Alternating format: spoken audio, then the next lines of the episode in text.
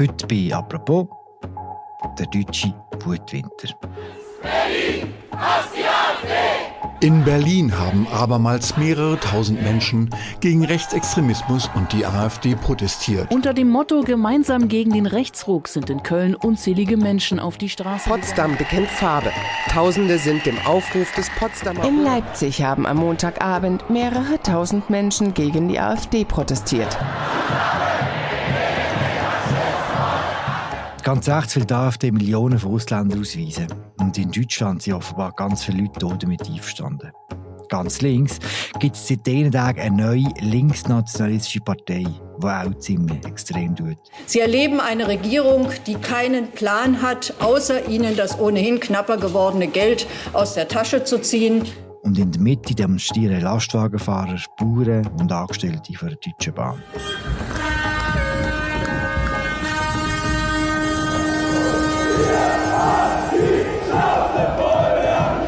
Die Lage in Deutschland scheint gerade ein bisschen unübersichtlich. Es gibt gewisse, die sagen sogar ein bisschen unheimlich. Wo ist genau das Problem? Das fragen wir heute Dominik Eigenmann. Er ist Deutschland-Korrespondent vom Tagesanzeiger. Und zwar machen wir das in einer neuen Folge von «Apropos» im täglichen Podcast vom Tagesanzeiger und der Redaktion der Medien. Ich heiße Philipp Loser. Hallo Dominik. Sali Philipp. Dominik, du bist erst kürzlich bei uns zu Gast, gewesen, wo es um Bauernprotest gegangen ist. In Deutschland gehen momentan aber nicht um einen Bauer auf die Straße, sondern ganz viele Leute gegen die AfD. Kürzlich in Köln war eine grosse Demo, gewesen, am Sonntag in München. Was ist der Hintergrund für diesen Protest? Die Demonstrationen gegen die AfD sind tatsächlich bemerkenswert deswegen, weil sie einen ganz konkreten Hintergrund haben und weil sie ungewöhnlich groß sind und überall, nicht nur in West, sondern auch in Ostdeutschland relativ spontan stattgefunden haben.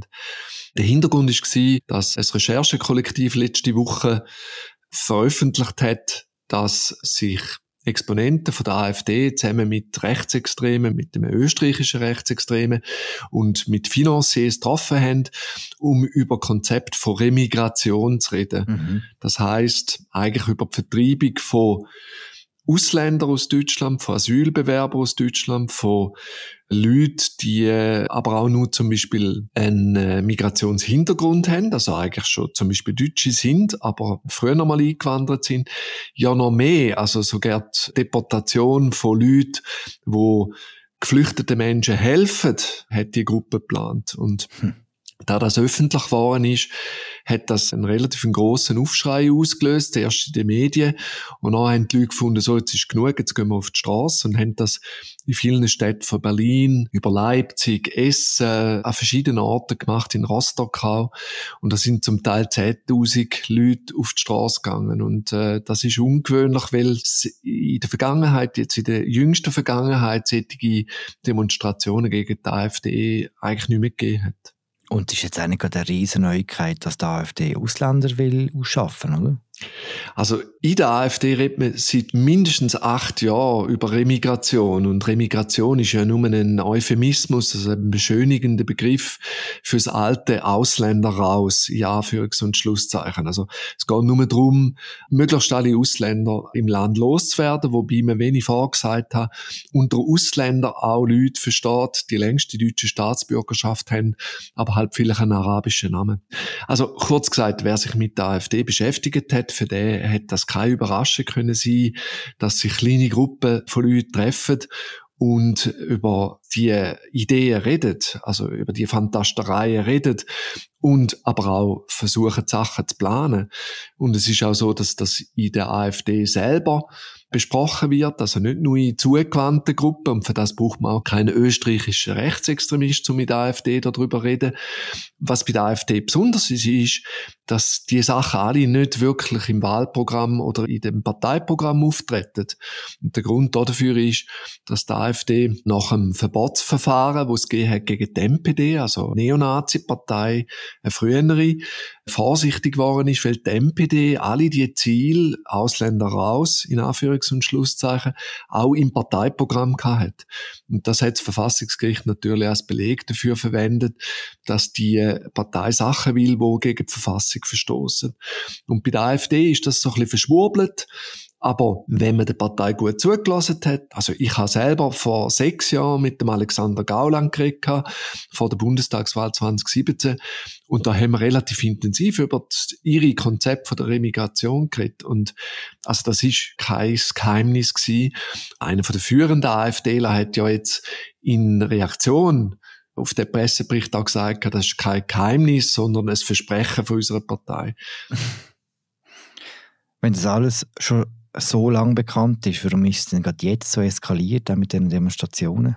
Ja, da hat mich selber sehr überrascht, ehrlich gesagt. Wo mit der Redaktion gefragt hat, wie schätzt du die Geschichte ein, habe ich gefunden, im Grunde genommen ist das eigentlich nichts Neues. Also, für das hat es die Enthüllung nicht gebraucht. Und ich bin überrascht gewesen, wie äh, unglaublich heftig die Medien und dann auch die Öffentlichkeit darauf reagiert haben. Der Grund dafür ist, glaube ich, dass die AfD im Moment an einem Punkt ist, wo sie zweitstärkste Partei ist in der Umfrage national, 20, 21 Prozent, und mit Abstand stärkste Partei in den meisten östlichen Bundesländern.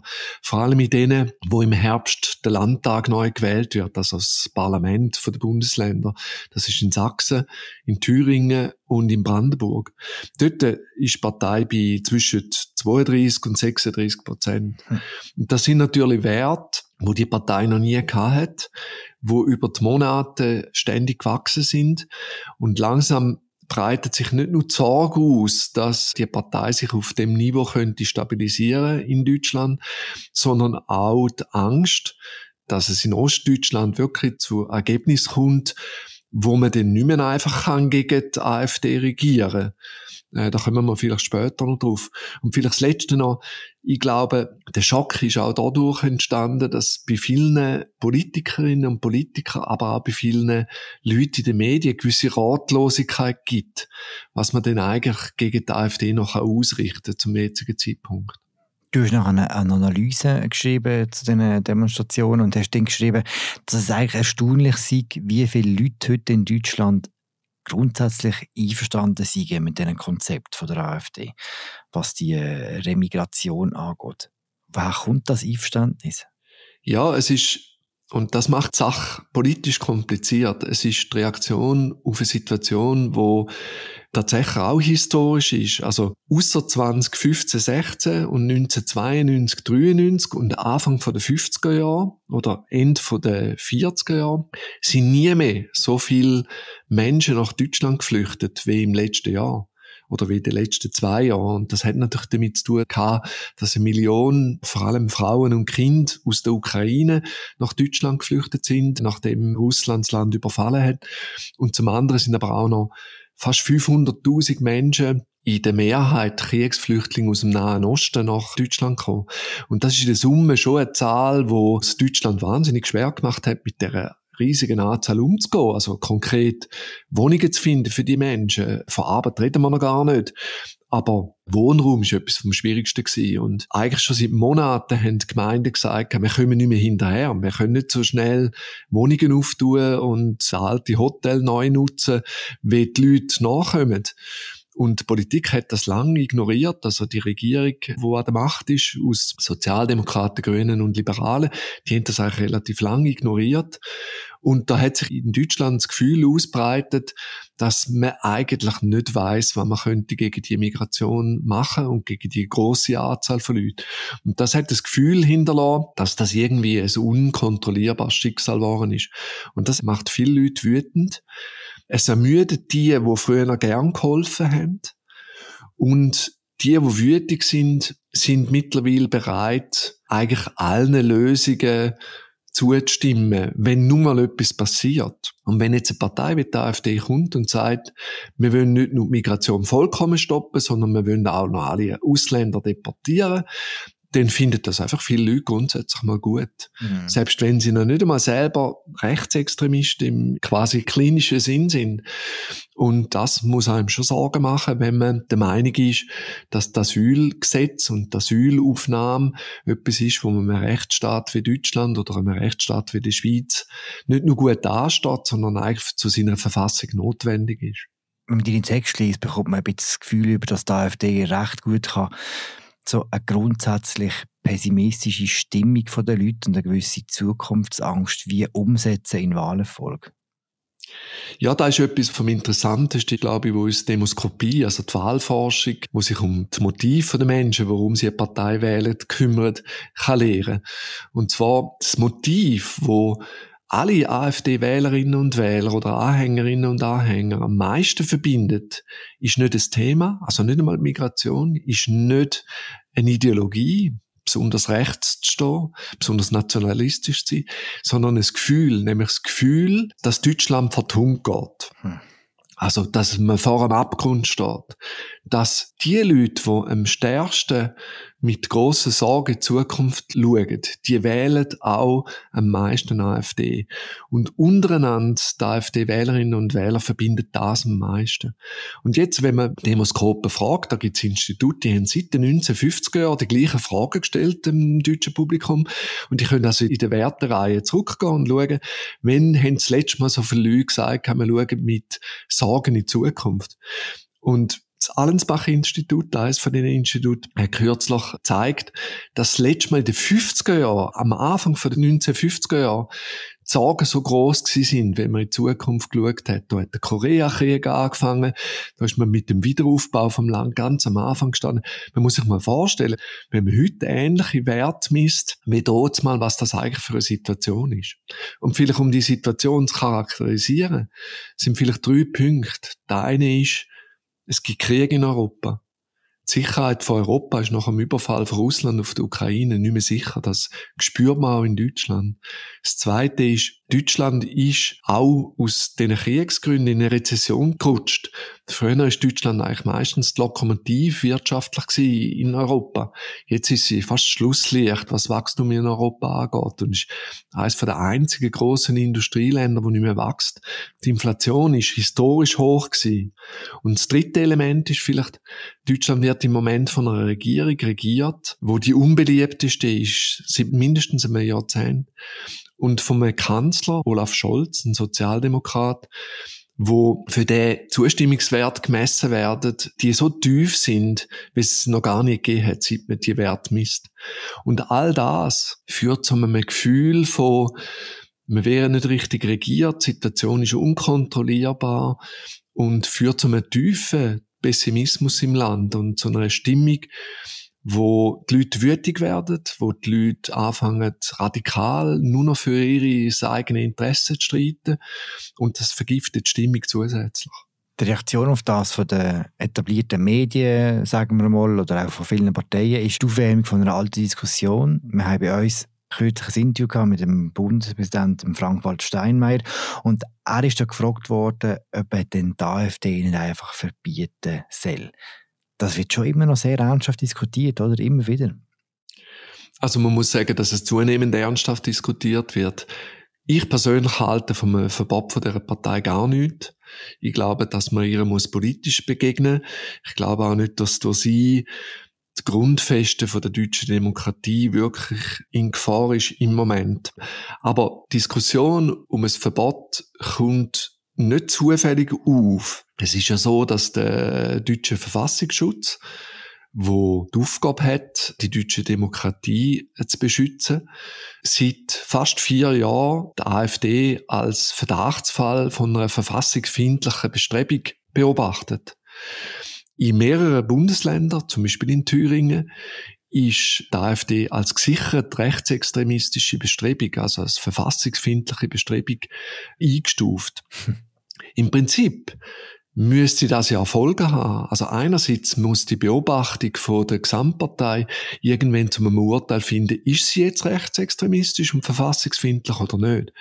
wenn jetzt der Verfassungsschutz würde sagen, die Gesamtpartei ist verfassungsfindlich, dann müsste der nächste Schritt eigentlich automatisch der Versuch sein, die Partei zu verbieten, weil man eigentlich laut dem Grundgesetz man es nicht einfach zulassen darf, dass jemand äh, mit den Mitteln von der Demokratie Demokratie aushebelt. Das ist ja eine von der Lehre aus der Weimarer Republik und der Machtübernahme von den Nationalsozialisten, wo dann zu dem Regime und zu dem verbrecherischen Krieg und zum Holocaust geführt haben. Und das will man in Deutschland nie mehr äh, erleben. Und darum verstehe ich schon, dass man darüber diskutiert, ob man die Partei soll verbieten. Gleichzeitig sind juristisch die Hürden extrem hoch für ein Parteiverbot und ich meine auch zu Recht. Und dann muss man auch wissen, dass wenn jetzt würde ein Antrag gestellt werden auf Verbot von der Partei, was überhaupt nicht realistisch ist, dann würde es mindestens vier Jahre dauern, bis wir ein Urteil hätten. Und in diesen vier Jahren wird die AfD sicher politisch extrem profitieren davon, mhm. dass sie könnte sagen, schaut, die Politik weiß nicht mehr, was sie mit uns anfangen soll. Jetzt versucht sie uns sogar zu verbieten. All ihr, wo uns eure Stimmen geben, eure Stimmen versucht sie auszulöschen. Und äh, das ist natürlich ein Wahnsinns-Propagandatool für die Partei. Und darum ist es, glaube ich, auch aus politischen Gründen nicht, nicht vernünftig, äh, den Weg einzuschlagen. Du hast schon gesagt, dass in diesem Jahr in äh, drei ostdeutschen Bundesländern Landtagswahlen stattfinden, in Thüringen, Sachsen und in Brandenburg. Was würde das für Deutschland bedeuten, wenn in diesen drei Bundesländern die AfD die Mehrheit gewinnen Also es wäre natürlich ein Propagandatriumph für die AfD zum einen. Zum anderen, sobald sie im Landesparlament mehr als ein Drittel der Sitze hat, kann sie natürlich jede Verfassungsänderung blockieren. Stellt sie den Landtagspräsident, also den Parlamentspräsident, wo sehr starken Einfluss auf Tagesordnungen hat und ganz viele andere Sachen, können Verfassungsschutzrichter nicht mehr gewählt werden ohne Zustimmung von der AfD und so fort. Also da kann, selbst wenn die AfD nicht sollte an die Macht direkt gelangen, wäre es ein Problem, wenn sie im Landesparlament mehr als ein Drittel von der Sitze hat. Und ich würde vielleicht mal schnell den Blick auf Thüringen lenken, weil in Thüringen ist die Situation sicher am prekärsten und am gefährlichsten. In Thüringen kann es so sein, dass die AfD mehr als 40 Prozent der Stimmen macht, wenn sie bis dorthin noch weiter zuleihen. Wenn gleichzeitig die SPD und die Grünen nicht ins Parlament kommen und das Bündnis von Sarah Wagenknecht auch nicht, dann können 40 Prozent der Stimmen lange für eine absolute Mehrheit der Sitz. Und dann ist der Björn Höcke, der Rechtsextremist, der die äh, AfD führt in Thüringen, Ministerpräsident. Das kann dann niemand mehr verhindern. Das ist, äh, ich würde sagen, nicht wahnsinnig wahrscheinlich, aber es ist eine Gefahr, die man nicht außer Acht lassen und selbst wenn, also Verfassungsrechtlerinnen und Verfassungsrechtler sagen uns auch, selbst wenn die AfD nicht sollte die absolute Mehrheit bekommen, wird man sicher einen wachsenden Machtanspruch von dieser Partei erleben? Und wird man sich auch damit auseinandersetzen müssen, was die Partei denn eigentlich würde ändern, wenn sie mal an der Macht wäre.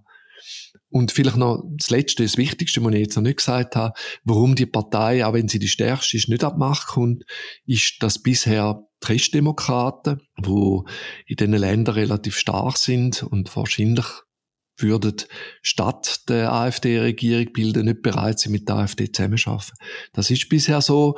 Ich glaube nicht, dass sich das im Herbst ändert. Ich glaube nicht, dass die CDU eine von der Grundfesten der Bundesrepublik sich könnte erlauben, mit der rechtsextremen oder rechtsradikalen AfD zusammenzuarbeiten.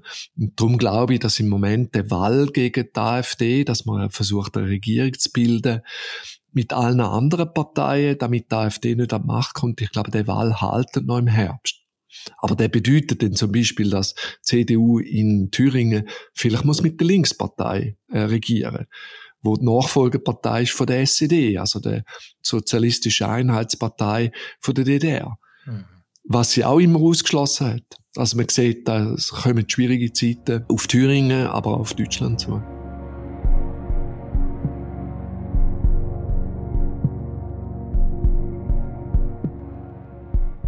Bewegung gibt es nicht nur ganz rechts, Bewegung gibt es auch ganz links. In diesen Tagen ist das Bündnis Sarah Wagenknecht gegründet worden. Das ist die neue Partei von der äh, ehemaligen Abgeordneten von der Linkspartei. Deutschland hat eine neue Partei. Das haben die Initiatoren des Bündnis Sarah Wagenknecht BSW bekannt gegeben. Wagenknecht selbst ist Vorsitzende gemeinsam mit der ehemaligen linken Fraktionschefin Mohamed Ali. Das Bündnis Sarah Wagenknecht soll erst Was traust du diesem Bündnis zu? Ja, das ist ein bisschen eine Wundertüte. Man weiß, dass Sarah Wagenknecht drinsteckt in dieser Wundertüte. Man kennt ein paar andere Politikerinnen und Politiker.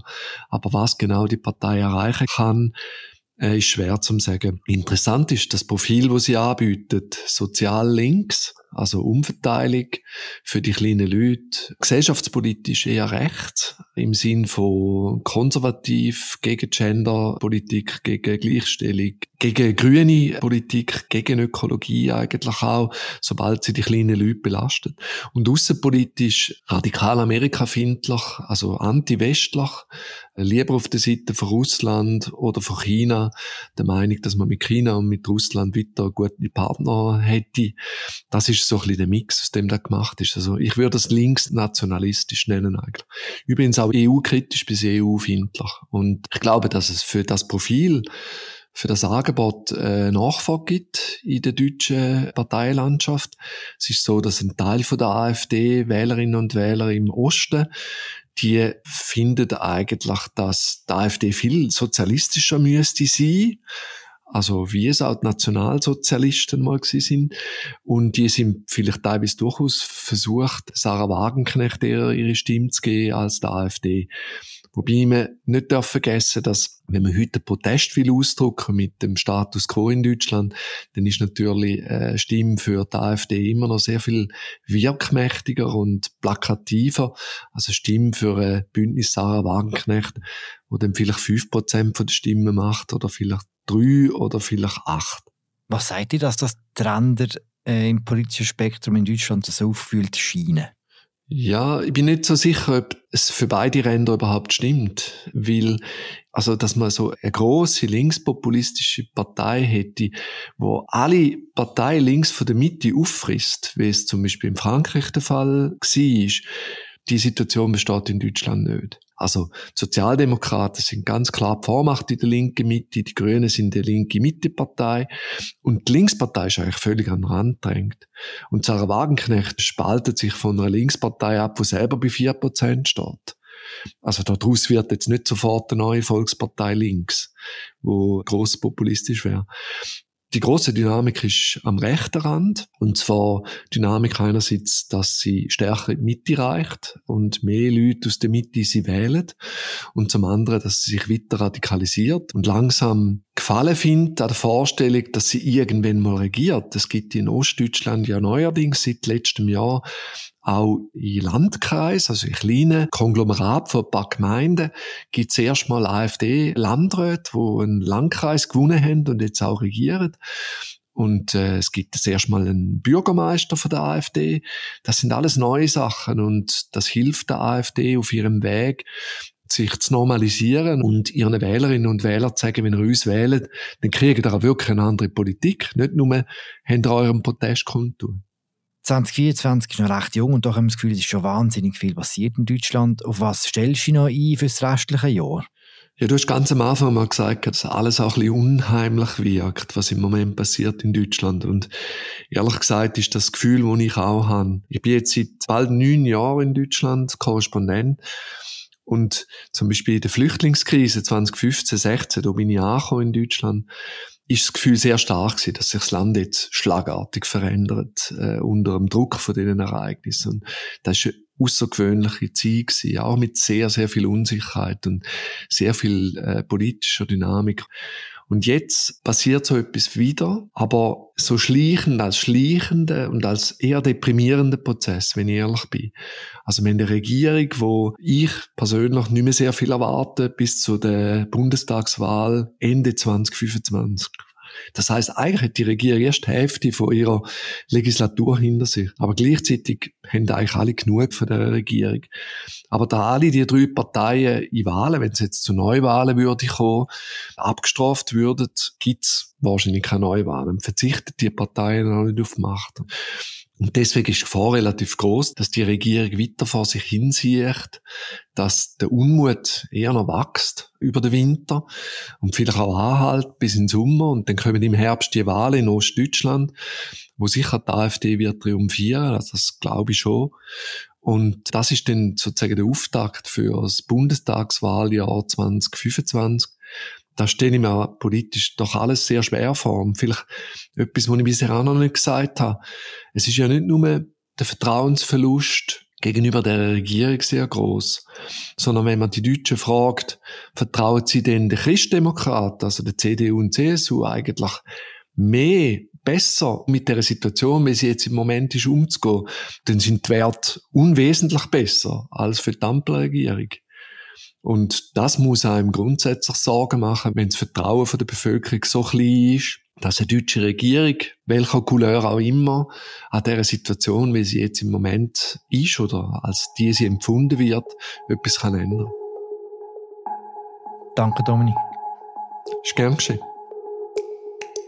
Das war sie, unsere Folge zur Situation in Deutschland. Ich habe mit Dominik Eigenmann, im Deutschland-Korrespondent vom Tagesanzeiger. Ich heiße Philipp Loser und wir hören uns morgen wieder. Ciao zusammen.